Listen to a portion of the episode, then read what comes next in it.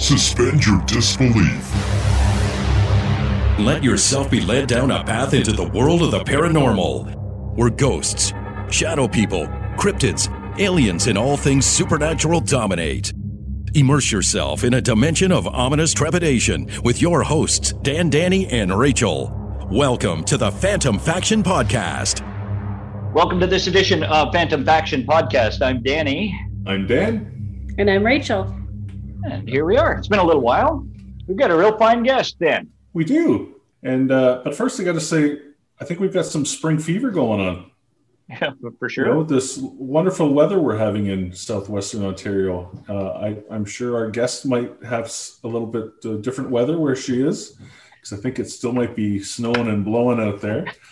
but uh, she's she's making the face already. But uh, we have uh, a young lady by the name of Morgan Knudsen, and I hope I pronounced that properly. And she has been on a ton of podcasts and in a bunch of a ton of other media. Excited to talk to her. So, Morgan, thank you for joining us uh, with the Phantom Faction. I'm Glad to be here. Glad you guys asked me. Mm-hmm. I'm glad we, I stumbled upon you. Now, I'm looking at your biography here, and it's a lengthy one. Uh, I'm not going to read the whole thing, but maybe you can give us some sense of who you are and and uh, what your area of expertise is, and uh, then we'll go from there. Sure. Yeah. I mean, I've uh, been doing doing this for about 20 years. Uh, I've been, been in paranormal research for, for about 20 years in education. And uh, my, my great great grandfather founded the first paranormal association in Canada uh, back in the, the early 1900s. Uh, was profound influence on parapsychology in, in Canada. He's out of uh, was out of Mississauga, so not too far from you guys. Oh no! Um, and uh, yeah, it made made a made a massive impact with the idea that uh, you know the spirituality and the paranormal doesn't have to be a frightening thing that that connection can be something that's really really positive. And uh, you know it's throughout the throughout the years you know i've I founded uh, or co-founded entity seeker uh, paranormal research and teachings. And with uh, my one of my extremely good friends at the time uh, stephanie wirtz who has since passed away. Um, but uh, you know I can carry that on and into TV shows and uh, and carry that message into you know live shows, production, film, you know as as many places as, as I can teach.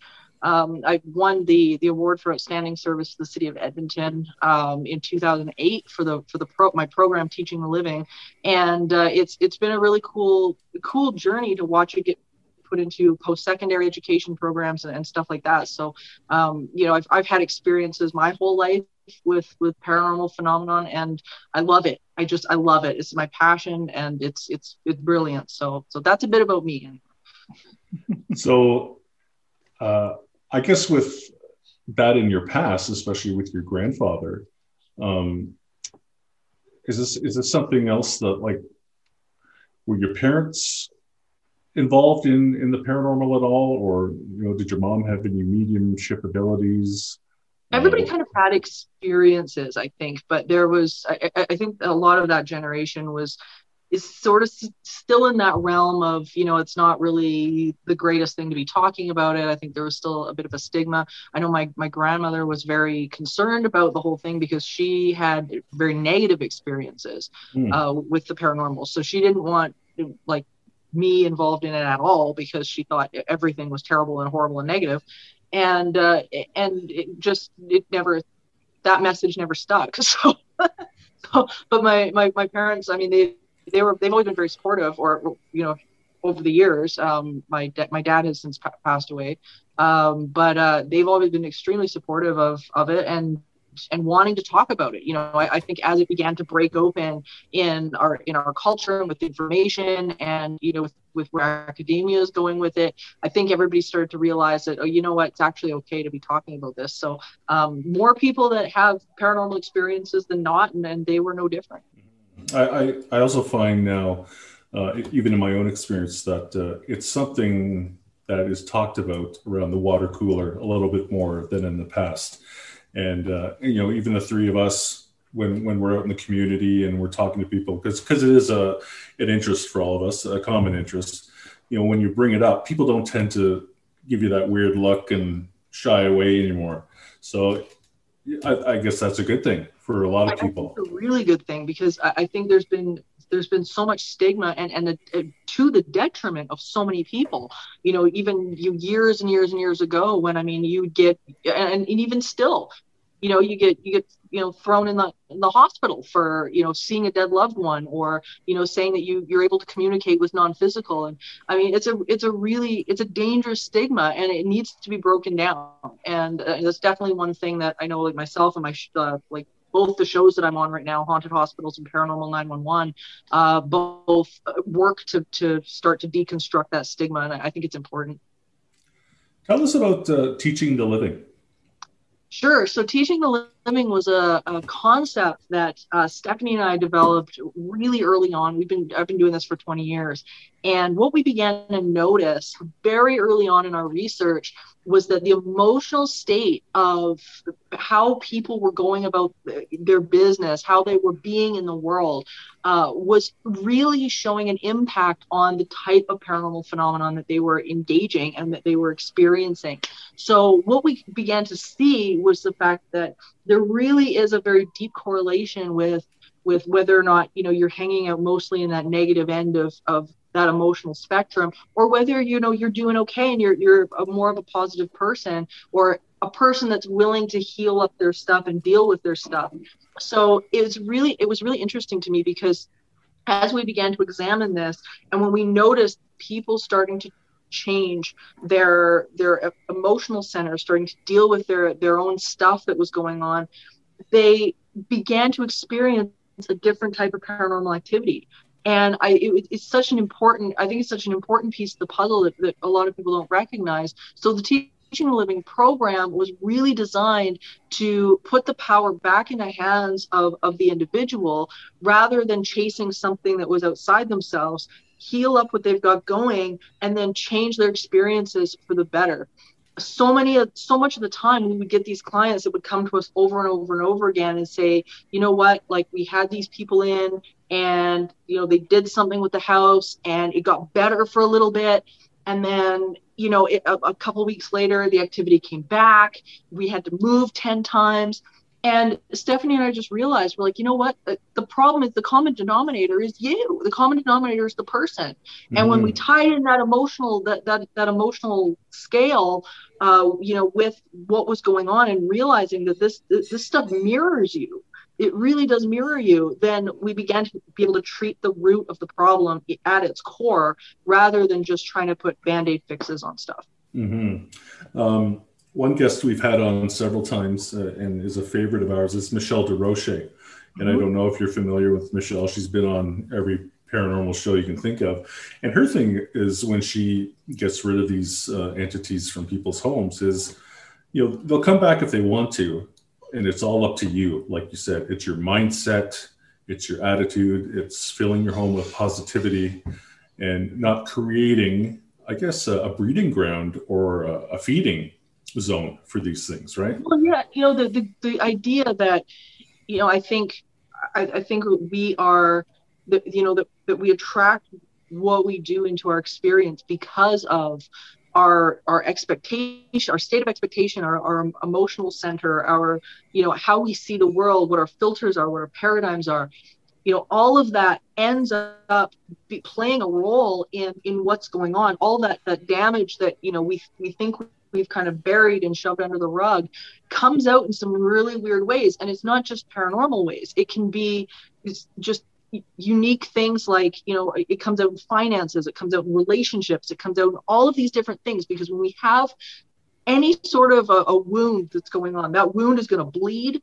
And it, the paranormal phenomenon in our experience is will reflect that just as it reflects in in other ways. You know it's it's really interesting can you uh, can you give us an example of a, a, really serious case that you took on and one that really stands out?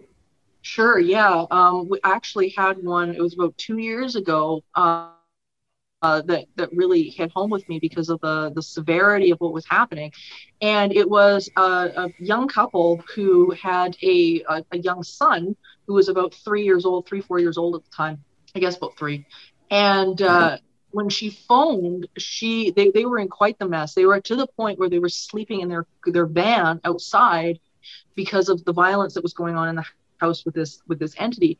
And what kept happening was that the entity was i guess it kind of made its made its home in the the, the room of the the son and the wife was getting just completely just attacked by by whatever this intelligence was and it was it, it was awful it was ugly and, and it got to the point where you know the husband was was trying to intervene. The entity seemed to have a lot more respect for him than he did it did for her.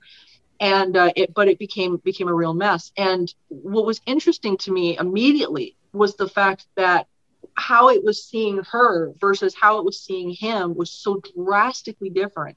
And the kids the kids always kind of pick up on the vibration of the parents that they're closest to. So they end up you know I'm usually reflecting back a very similar vibration that, that the parents have going on so that didn't surprise me but i wanted to get to the bottom of why the the, the woman in this case was having the, the trouble that she was because she was being being hit, she was being scratched, bitten. I mean, it was it was awful. It was awful way to live. And um, when I first asked her, I said, you know, tell me about tell me about your your past. Tell me about you know, give me your history. And her immediate response was, everything's great. I've had a great life. Everything's perfect. I have the perfect husband. I have per-. and it went on and on and on. And I knew immediately that she, that she wasn't being forthcoming. She wasn't telling the truth. And finally, as the story went on, she finally began to admit that she, before the, the husband that she was with currently, she was with a, a man who was extremely physically abusive. And mm. he he was aggressive, he was emotionally abusive, the works. And she had escaped that relationship and was now with a guy who was fantastic. I mean, the, you know, he was great. And when I asked her, I was like, how how much of that relationship did you heal up? when you left? And she's like, Oh, I don't think about that. I'm like, hold on a minute. you can't leave a situation like that for years and years and live in that for years and years and years and not have damage that has come from that that you are not you, you're not dealing with this. And it took her a little bit. And at first she was she was really reluctant to to uh, to engage this because it was a subject she just pushed so far underneath. Um, but I said, look, you know, the way that you're going to start to heal this up, I said, this negative entities are funny because they have a way of reflecting back to you where your wounds are every time. They've got a, they got a way of doing it, and they're they they they're an indicator. They're an emotional indicator. And I said, until this heals up, you are not going to get where you want to be with your family. It's it's not going to work. You got to heal that stuff up. So it wasn't long afterwards that she ended up she got her got herself into some therapy and started to deal with this stuff. And as it was coming up, uh, she was able to start to sit in it, to heal it, to to embrace what was going on, and to leave that where it was so that she could move on with her family. And as she did, everything started to to ease off in the home. And they were able to move back in and and things started to, to ease off. But it was it was very much in correlation with with her having to heal that because they do. They they they they will resonate with with whatever you got going on. And they mirror that back. So that was wow. a case that definitely stood out. And how's the home now fine. They're doing really? great. Um really great. Um you know no, I mean, no issues at all? No issues. And you know the son was able to he was able to move back into his room. Um you know every everything eased off. But it's something that you know as if if she's got that emotional stuff to deal with and it starts to come up she knows now that she's got to start to deal with it. Mm. and it's it's it's important. It's just important. Yeah. I think that uh, they can go with a if you have a low vibrational rate uh, negativity i think they can connect with that much more than the positivity. And uh, so like you said if once that vibrational rate changed everything kind of eased off then. So yeah, because you're not on their radar anymore. If it, I, the way I want to describe it is, it's kind of like a radio dial. If you want to think of your emotions like a like a like a radio dial. So if you've got you know say depression at the low end and say you know, joy and passion and the great stuff on the on the other end, you know if you're generally resonating in in the low end of things and you've got stuff going on that you're not dealing with then what happens is you're you're kind of broadcasting that frequency and, and you're not going to get what's on you know 98.5 fm at the other end. You're going to get what's on 88.8 am on the other side. Mm-hmm. and you know until you start to tune that radio and tune your way back up that emotional scale that's that's just where where you're going to be resonating. So it's not necessarily that like, the entity you know disappears or anything like that but you end up just starting to receive better. You know you you might end up on the on the end where you're receiving um, some you know something that's really good like a, a, loved one that you miss that you've you wanted to connect with or um, you know the, the fun stuff all the enjoyable stuff that you you know you want to experience in this really cool world. Um, but you know as soon as we start to linger to that side then we end up resonating with all of this sort of muck and mire on the other side of it. And it's it's not good. Right so bottling stuff up inside of you that's bothered you for years is a bad thing then too. It's gonna bleed. It's it's gonna bleed. You know, as soon as yeah. as soon as we start to to you know stick band-aids over stuff and we're not dealing with it, that infection starts to grow. And and you know, we see it all the time time in, in people that are struggling in poor relationships or they're struggling with you know drug addiction or alcoholism or anything like that. It comes out in different ways in different people. But and in, in some paranormal cases you end up getting explosions of, of psychokinesis um, pk phenomenon where you know that's been attached to the emotions of anger and rage and and th- those emotions and you get these explosions of, of activity. Um, but you know it comes out in different ways and and the I think the paranormal and, and that stuff it's just another it's an emo everything's an emotional indicator. Right. Something interesting that you said uh, was that different people might see the entity in a different way. One might yeah. see it as very evil another might see it as a little elf or something or um, so that that's true? Yeah it, well, it's interesting because everybody's perception we we perceive energy differently and you know you'll get accounts of say for example everybody sitting in a room and seeing an apparition of somebody that they knew and they'll all report seeing the same apparition doing the same thing but the apparition looks like it's at different ages to every person. Mm-hmm. so it's it's interesting because and i think it does come back to the idea that we're just we're just translating energy. That's all we're doing. And whether it be light whether it be you know texture or what, whatever that is you know it, how we how we determine what that looks like all it, it factors into how our brains are perceiving the, the world hmm. incredible uh, you've done some work with um, haunted hospitals as soon as I saw you, I was like, I know her, I know her, but it was like the haunted hospitals. Um, and uh, of course, you know, there's a people passing away in hospitals uh, all the time, and and um, the spirits there are are they fresh? Do they hang out there? I mean, why would you want to hang out at the hospital type of deal? Well, what I've found is it's really it's, an, it's been an interesting gambit of of uh, uh, gamut of, uh, of, of cases with with haunted hospitals because it's everything from you know these visitations these amazing uh, incredibly beautiful stories to the stuff that's really scary. And and a lot of uh, what we call residual energy. And I, and I think we've had so many cases of residual energy it kind of bears repeating. Um, because whenever we get a, a building or a place that has high levels of emotional impact then t- sometimes if we've got the right environmental conditions what can happen is we get a replay of events. There, there was a case on actually just this past season where that's exactly what happened. It was a, a young mother who had come in to come into the hospital. She thought her she wasn't feeling well. Um, she was still pregnant and she thought uh, just something's off. I, I gotta get to the hospital. She ends up there and she starts seeing this apparition of this young woman calling for her baby. And she's seeing an old pram beside her bed, and it's just on repeat over and over and over and over again. And it, she didn't understand what was going on. But long story short, the, the hospital itself had had a flood. There, there was a, a I think it was a hurricane or something like that that had gone on in the in the area, and they had taken in all of these these patients and these victims of this this hurricane and this was this was decades ago so what was interesting to me about this case was that she because she was was you know she was pregnant she was worried about her baby here she is resonating with this this imprint in the environment. It wasn't something that was intelligent. It was just this imprint that had been left in in in the place. So we've been getting a lot of that. Um, and uh, and I think hospitals are they're ripe for it because we're just you know you've got all of this emotional stuff up and down up and down all the time so there's there's activity going on constantly hmm. it's different for every spirit hmm. their experience or yeah i think uh, yeah i think the uh, you know when i think there's a big misconception with a lot of with a lot of uh, people that you know entities you know if they die some terrible death these people get stuck somewhere or whatever. And there, there's no basis in parapsychology for that. When we get into the academic papers, um, what we find is that it's there. These people are coming in visitation back and forth.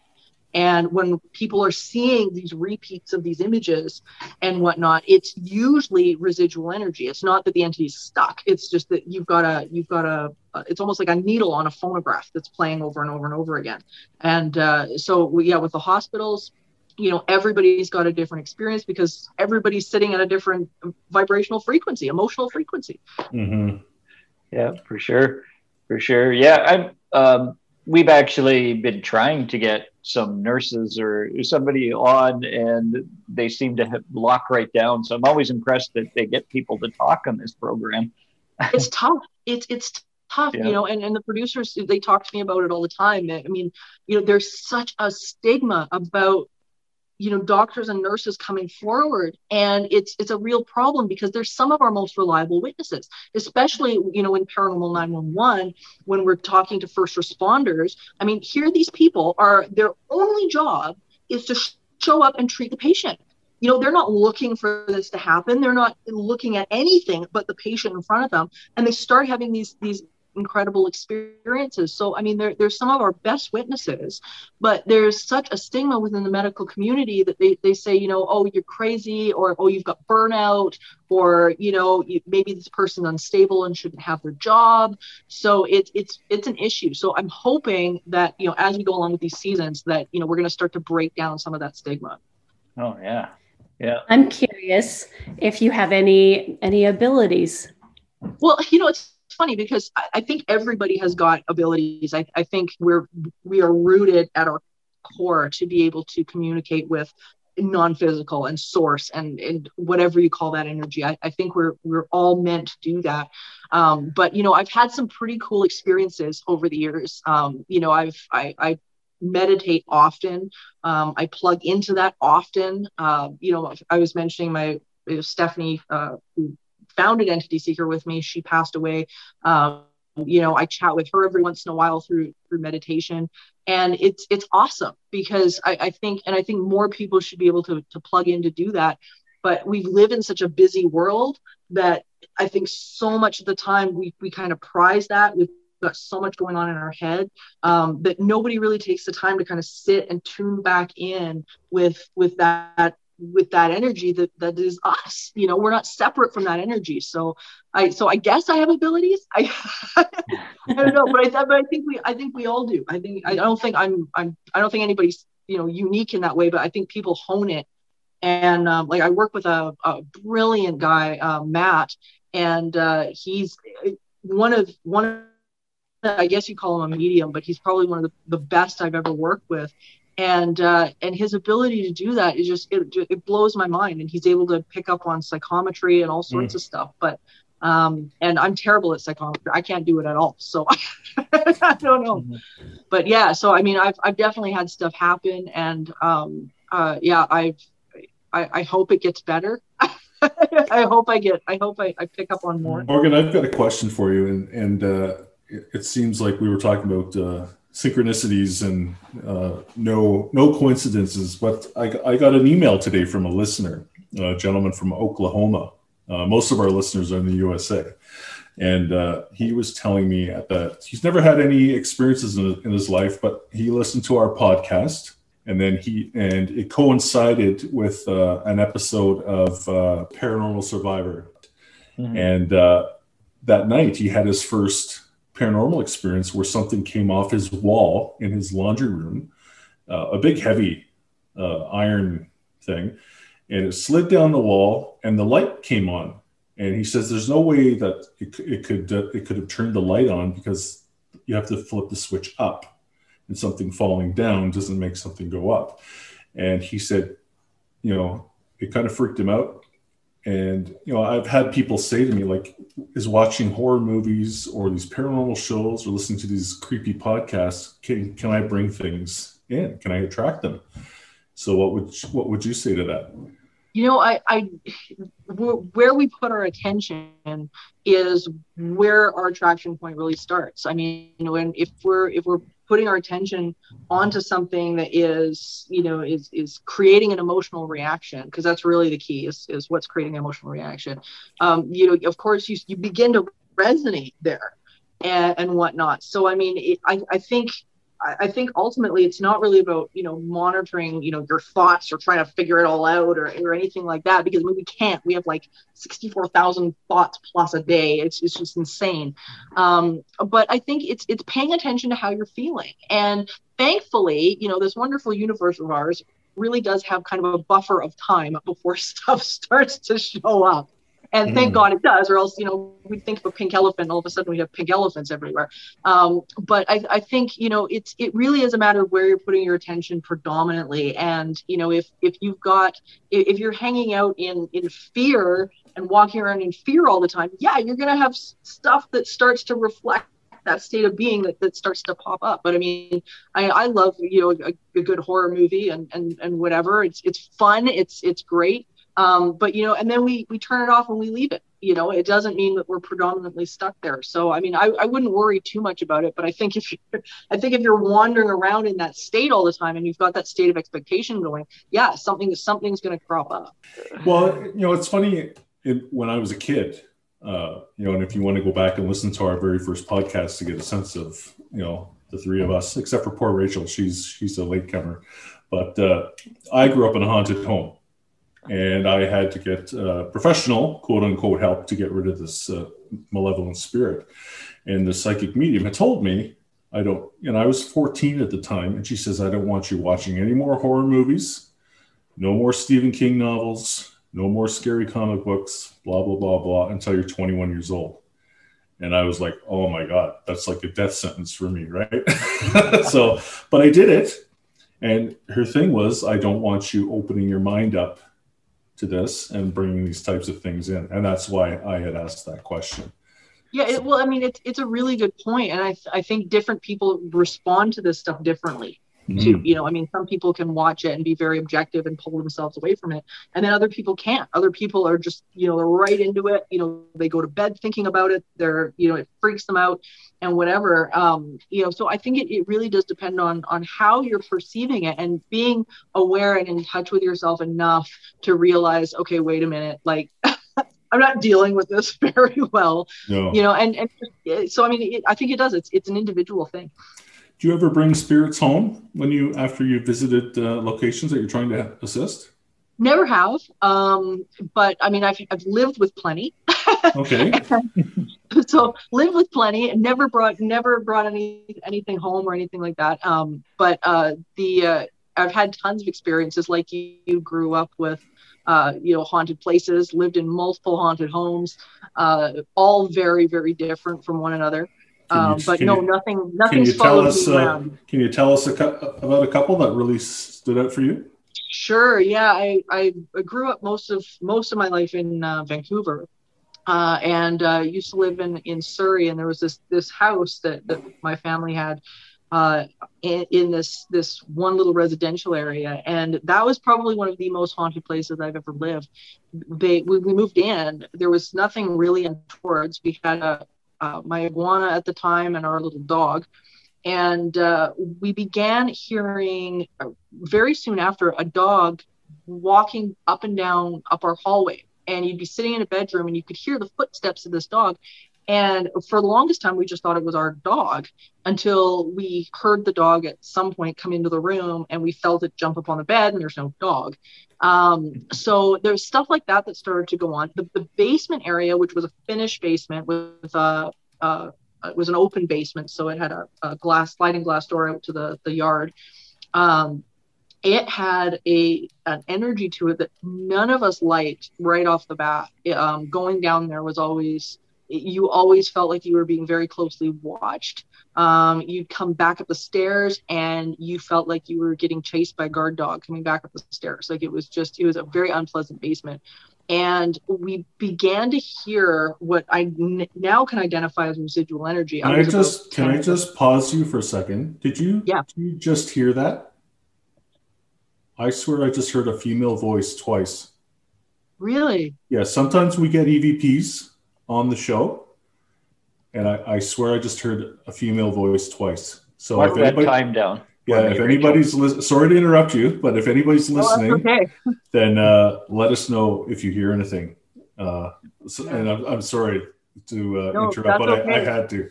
Let me know if. oh, I will. I will. Because it does happen often.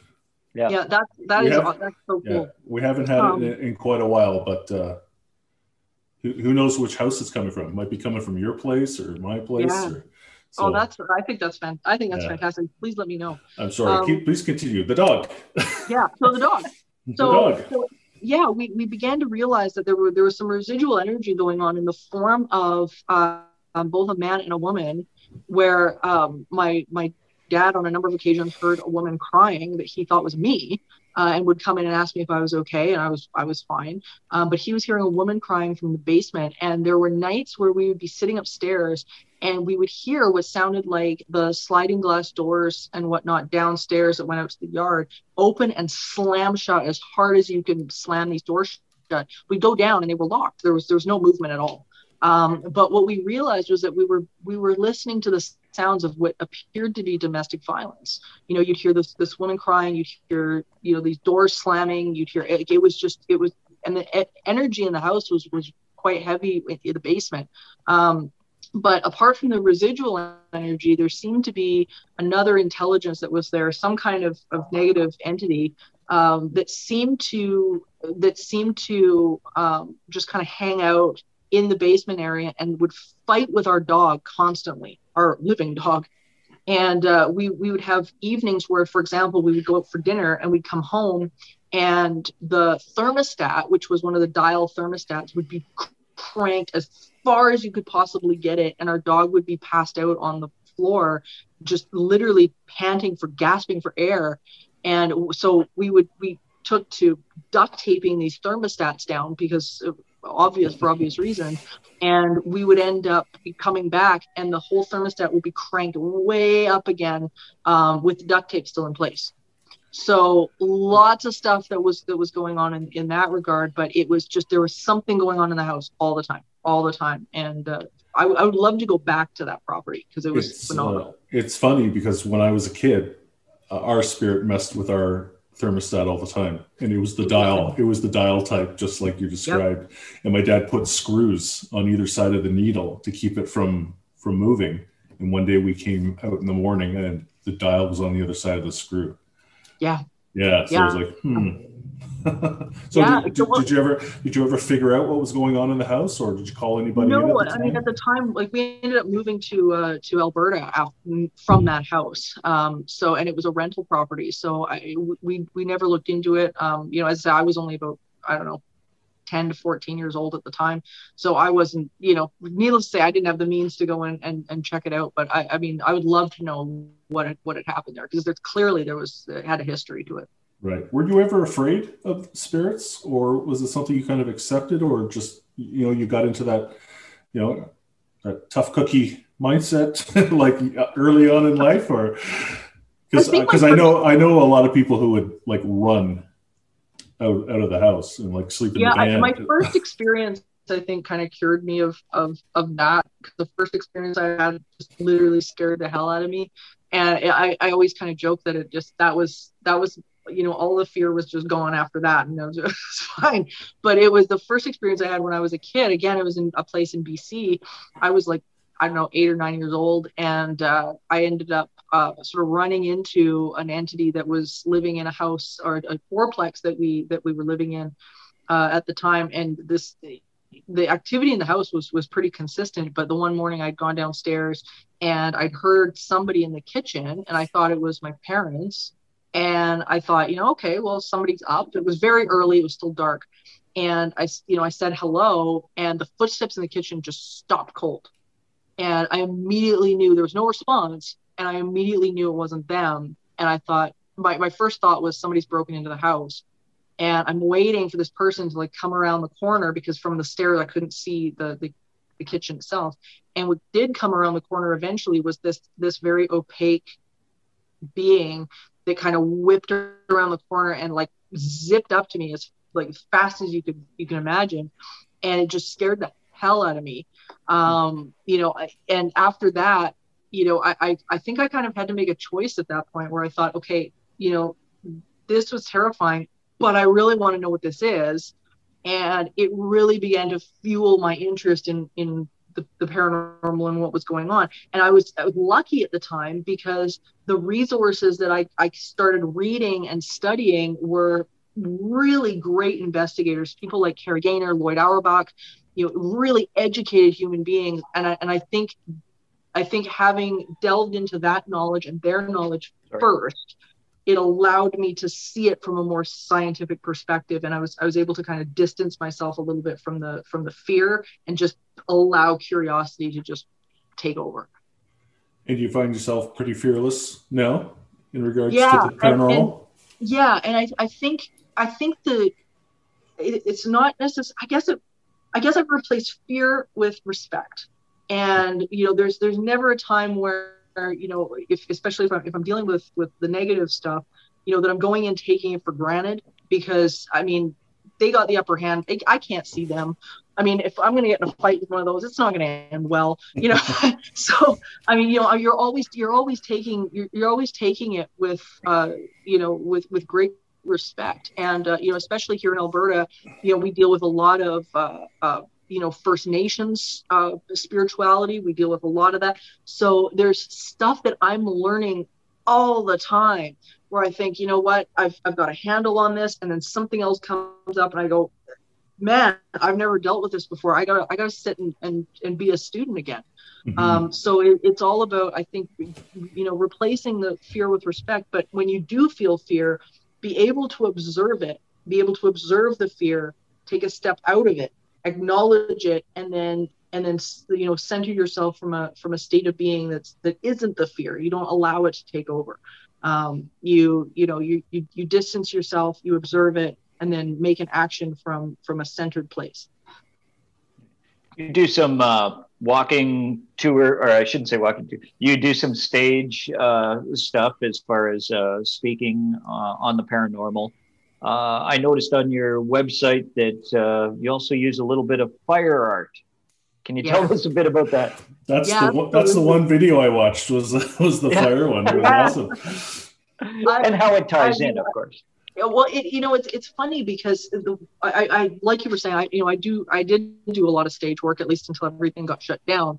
Um, but the uh, you know I my the live shows are my absolute favorite thing. Um, it being with audiences being with you know whether it be classrooms or expos or conferences or whatever I just I love having that engagement with with people. And what I found was that people all had very strict paradigms about how the paranormal was supposed to work or was supposed to function. And then, of course, you have the skeptics who, you know, would, would come in and they were just completely shut down to the idea. And I, have been a fire performer for about, I don't know, I guess about six, seven years now. And uh, I, I love doing that as well. Um, and I realized there was such a carryover from what I was doing with the fire to, to, and, and what I was doing mentally in order to, to be able to do the tricks that I do. Um, and and the paranormal and shifting people's paradigms. So i began to use the fire arts to start to break down people's paradigms about how they think the world works. You know what? It's like we've all been told that you know fire is hot don't touch fire don't do that and whatever. And you know to be able to sort of come on stage and say yes you're right. Fire is hot. Fire can be destructive. However there's these loopholes that if you understand the science of the fuel, you understand the science of, of fire, of, of thermal lag, of all of these different qualifications, then you can do the things that you thought were impossible. And once I'm able to sort of demonstrate that to the audience and say, look, this is you know, this, this is possible. If I can break that paradigm, then you have to at least owe me the time to break down your par- paradigms about what you think the paranormal is as well. And I think that, crossover is such a great visual demonstration. And as I say, for me, it is it's one of the most zen arts that you, that you can get into. It's, it's amazing. Morgan, one of the one of the videos that you have on your website is uh, one that really interests me, and I'm going to watch it for sure. Is uh, shadow people? Should we talk to them? Um, shadow the shadow person phenomena is probably one of the biggest or most uh, active or um, not uh, like one that everybody seems to encounter at some stage in their life, whether it's the Hat Man or just regular shadow people. Um, can you give us some kind of thoughts on on what they are and what? Yeah, you know, there's there's been so much. I think so much. Uh, I guess speculation about what they are. I don't think we've ever really come to a conclusion about it, but they they are they definitely seem to be again you know we talked a little bit before here about about that translation of energy and how we view this energy and things like that. And I, I, they seem to be something that is just you know in and out of our, our environment. Um, they seem to be uh, you know the hat man typically is uh, seems to be associated with something a little bit more on the negative side which is which is interesting.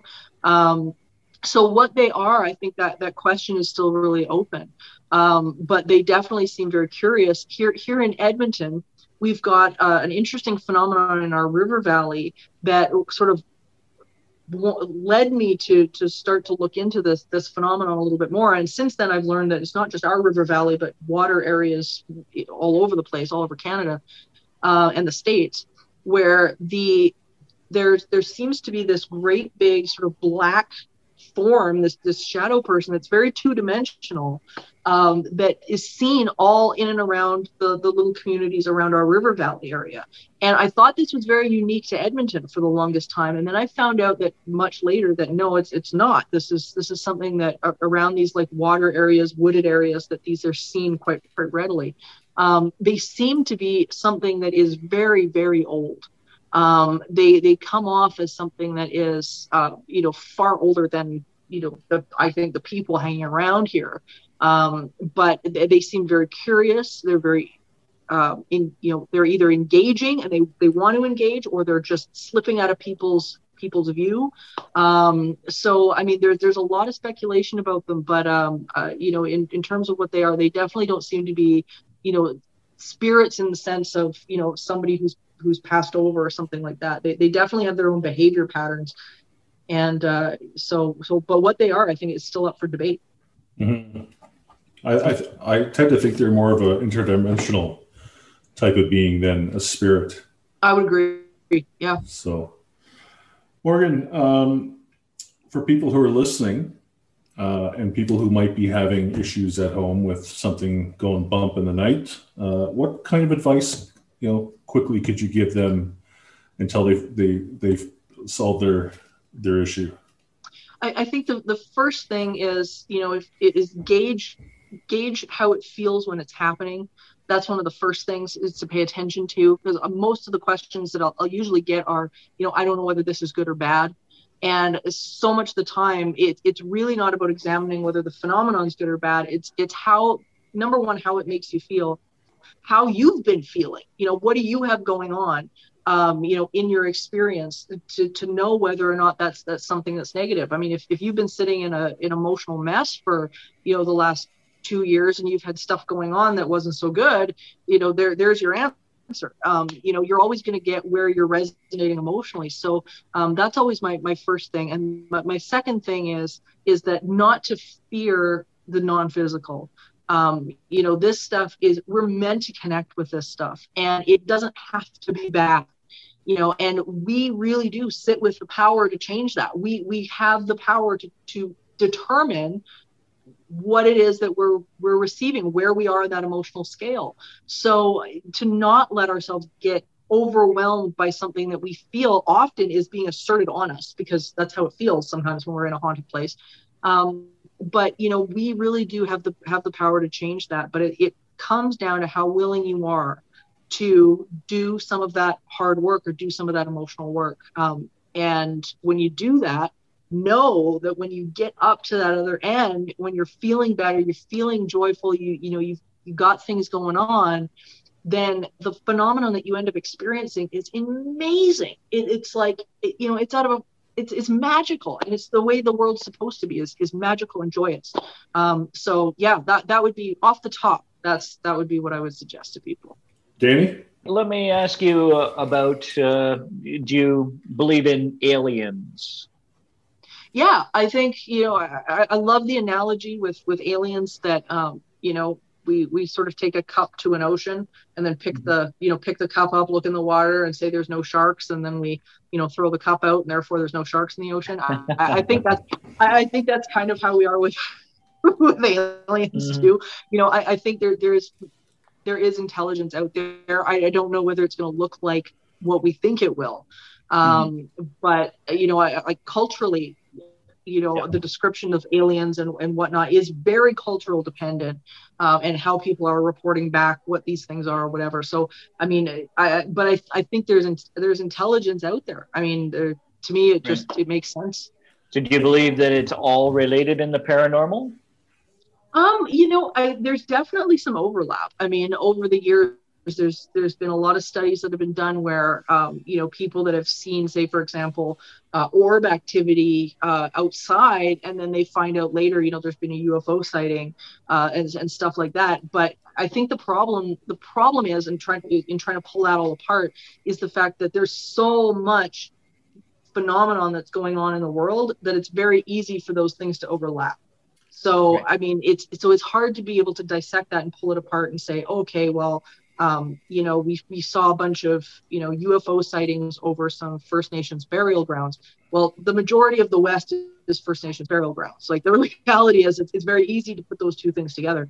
Um, so, I mean, there's definitely there's definitely some overlap going on. I mean, we, we've seen it in, in in some cases, but yeah, trying to trying to pull those apart as to what what is separate and what isn't i think is it's a it's a hard job and i'm i'm not i'm not into ufology in terms of like as as deep as some people are um, so I, I, don't think I'm the one to pull apart. now, now, someone who's lived in British Columbia and Alberta, what are your thoughts on this guy? Oh, the big Sasquatch. You know what? I am, my my Bigfoot, my Sasquatch. I love your that Sasquatch is fantastic, by the way. Um, I know I am I am a huge huge fan of, of Sasquatch. I've uh, I'm, I'm good friends with a, a number of cryptozoologists who, who I, I greatly admire, and uh, I think I, I think there it, it, absolutely is real. I, I, think what people are seeing is real. My uh, just you know south of me in Calgary over the the quarantine period, there were people that were seeing um, more Bigfoot coming closer uh, to the trails and whatnot. And there was a video out a little while ago where it was uh, it was a what they believed was a Bigfoot, you know, walking closer to the hiking trails because people weren't around. Um, so you know, I think I, I think yeah, absolutely. I think the evidence is overwhelming that mm-hmm. there there's there's something there. Mm-hmm. I think we quiz you up on these things just because in past shows, well, we have you know had other people on too that have talked about uh, that it's all basically a relationship. Now, what you said earlier about uh, people can see different things, probably like your spirits in different ways. I think that could be related to the aliens. If you're going to go out looking for aliens one night, you'll probably see a UFO.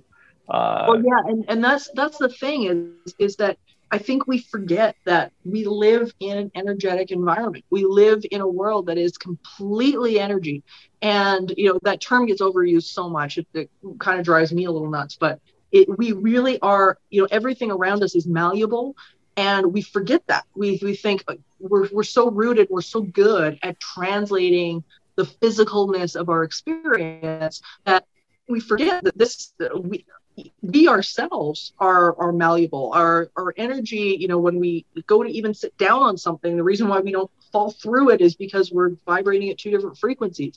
We've i mean it's it's so in depth. So i mean I think every everything that we're experiencing in our world is absolutely interconnected with each other. I mean, that is, I think that's that's just undeniable. Mm-hmm. Um, the question is, is you know, what is the relationship between everything, and that becomes a big question. Morgan, just to make our listeners happy, can you share with us one more creepy story, and then we're going to wrap things up? I can Give us give give us a good one. I, Give us oh, a good I, I've one. got it. I have a good one for you. So, All right. Um, actually, I'll, I'll I'll tell you guys one uh, that I that I ended up writing about in my book, Teaching the Living, uh, because it just stood out to me so greatly. um, our the, the friend of mine that I was I was telling you about that I work with, uh, uh, Matt.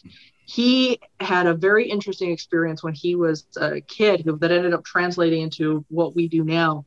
And uh, it started in St. Albert. He ended up having a very bizarre illness, and St. Albert is about 20 minutes outside of Edmonton. Um, very, very bizarre illness. And he was taken to the doctor. He had swollen hands and feet. He had a rash on his hands and feet. His face swelled up. He was a mess. And he, they didn't know what was wrong with him. The doctors couldn't diagnose it. Eventually, they were able to send him home. And he ended up having these basically what what they thought at the time were night terrors uh, but he was convinced they absolutely were not that these this was absolutely real of this four-legged dog-like emaciated thing that was cr- crawling through his bedroom window and getting in his face and searching the room at night and then crawling back out the window and leaving and it destroyed his childhood like absolutely destroyed his childhood because he was beginning he was seeing this thing not only at night but there was stuff that started happening in the house. He had another very strange looking thing crawl onto his bed in the middle of the day um, and whatnot which really ruled out the idea that this was a nightmare of some sort. And, and this went on for a very very long time. Anyway long story short uh, we ended up about six or seven years ago, so it was very recent because we didn't know what to make of this thing um, for for ages. It haunted him for a long time to try to figure out what the hell he was looking at. And what we discovered was that in St. Albert, it within walking distance of his old house, he ended up there was a, a fellow who was very well known in, in local history by the name of Swift Runner. And Swift Runner was a Cree trapper who had come down from Legal, which is north again of St. Albert, and back in the eight, late 1800s. And he had shown up at this mission and said his family had passed away from uh, famine. And he had been, the, his family had been out and uh, you know, they, they died of starvation and he didn't know what to do. And he'd come to the mission for help and they let him in. Um, it was a fellow by the name of Father Lacombe uh, let him in. And as they were watching him, what they discovered was that he was having these these nightmares, what seemed like nightmares, of what he what they call the Wendigo breaking into his room and attacking him in the middle of the night and they ended up long story short calling his calling the police because they something wasn't right with the whole thing and uh, when the police came the the uh, northwest mounted police they arrested him and took him up back to legal where his, they said his family had died. And it turned out that he had actually murdered his entire family and eaten them. So the the he claimed that it was because of the entity called the wendigo. And the wendigo in first nations lore um, for uh, both the Algonquin, the Cree tribes, Métis, all of them uh, have some version of this, where it's this great, big, gigantic, almost dog-like thing with long, spindly arms and legs, with uh, uh, this hollow chest. Some describe it like a dog's head. Some describe it almost like a gray, um, depending on which which uh, uh, peoples you, you you reference. And um, uh, he firmly believed up until the moment he was hung at Fort Saskatchewan that this thing was attacking him. And the police, when we looked into the records, the officers who had him housed up um, and who were living adjacent in Fort Saskatchewan to where his cell was would hear him screaming bloody murder that this thing was coming in his window. So Matt, as this little kid, is living walking distance from where Swift Runner was actually experiencing this thing coming into into the, the mission and attacking him. And what we think happened was that Matt might have actually been picking up on the with the either the memory or the thought form or the residual energy of what was going on in the at the time with with Swift Runner. But it changed his life and it made me look at uh, uh, the First Nation stories a whole lot different after that. Wow, that's creepy. Yeah. Yeah. That's Oh, yeah. very, that's I very told cool. you though. I had a good one. That was a good one. That was a good one. Morgan, you so you are the like author of uh, Teaching the Living. Is there another book in the works? There is. Um, I've got another one that's going to be coming out. I'm hoping in the next year. It's a beast of a project called The Silent Dreamers, and uh, I'm hoping that with, with, the focus of this one is, is going to be about uh, the the stigma of of mental illness and and paranormal phenomenon because there's so much in the world of academics now that is making it extremely blatant and clear the fact that this is not hallucinations. These are this is not mental illness. There's more going on, um, and so I'm hoping that this book's gonna gonna start to hammer through that that stigma. Wow. Okay. When, when can we expect to see that? God, I'm hoping the end of the year. Alrighty. I'm hoping. I'm hoping. I'm. Gonna, I'll be posting it. That's for Uh, sure. Alrighty. Rachel, Now- you have something else? I do. With uh, writing that book, I'm just, uh, this is just a little message for you um, to call the shots with this one. And um, uh, the story is for you to tell. I'm Mhm. just, Yeah. Okay. I love it. I love it. Thank you. Okay. You're welcome. Rachel's our medium, just in case you were wondering. So yes. she always she, she always picks up something on every on every guest. So I was That's waiting for her. I was waiting for her to strike. there you go. Morgan, Teaching the Living, your book from heartbreak to happiness into haunted home. Where can people find it? Uh, It is on Amazon, U.S., Canada, Japan, the, the works. Um, and uh, you can there's a, a link on uh, my website entityseeker.ca as well where you can pick that up. And that's also where people can get a hold of you if they wish. Absolutely, yeah. Um, entityseeker.ca. Awesome. And other than this new book you're working on, what's next for you? What can we expect Um, to see? I think uh, there, there's definitely a, a turn in um, in film and production. I think uh, there, you're going to see a lot more of me in uh, TV. Uh, the new season of Haunted Hospitals uh, just began here in Canada uh, a couple of weeks ago, so that's just launched. Uh, we're hoping to push uh, a new uh, season of Paranormal 911 as well. Um, so that's super exciting, and I'm hoping, you know, eventually when if if stuff starts to uh, to open back up, then we can start, you know, booking the live workshops and stuff like that again too, because I, I missed that. I think more than more than anything, it's, it's that's a, a wonderful thing. So Awesome. Well, we're going to thank you once again for being on the podcast. Um, yeah, we'll have to have you back because I'm sure you That got a lot. be I'm sure you got have you have a lot more stories to share. oh, there's plenty. But, uh, yeah, but uh, it sounds like your book is the way to go. And check uh, check out uh, Morgan on the entityseeker.ca. And uh, thank you so much once again. Thank you guys. Phantom Faction Podcast, a podcast to educate, entertain, assist, and guide anyone involved or interested in the paranormal. To reach out to Phantom Faction, see our Facebook page or email us directly at phantomfaction at outlook.com.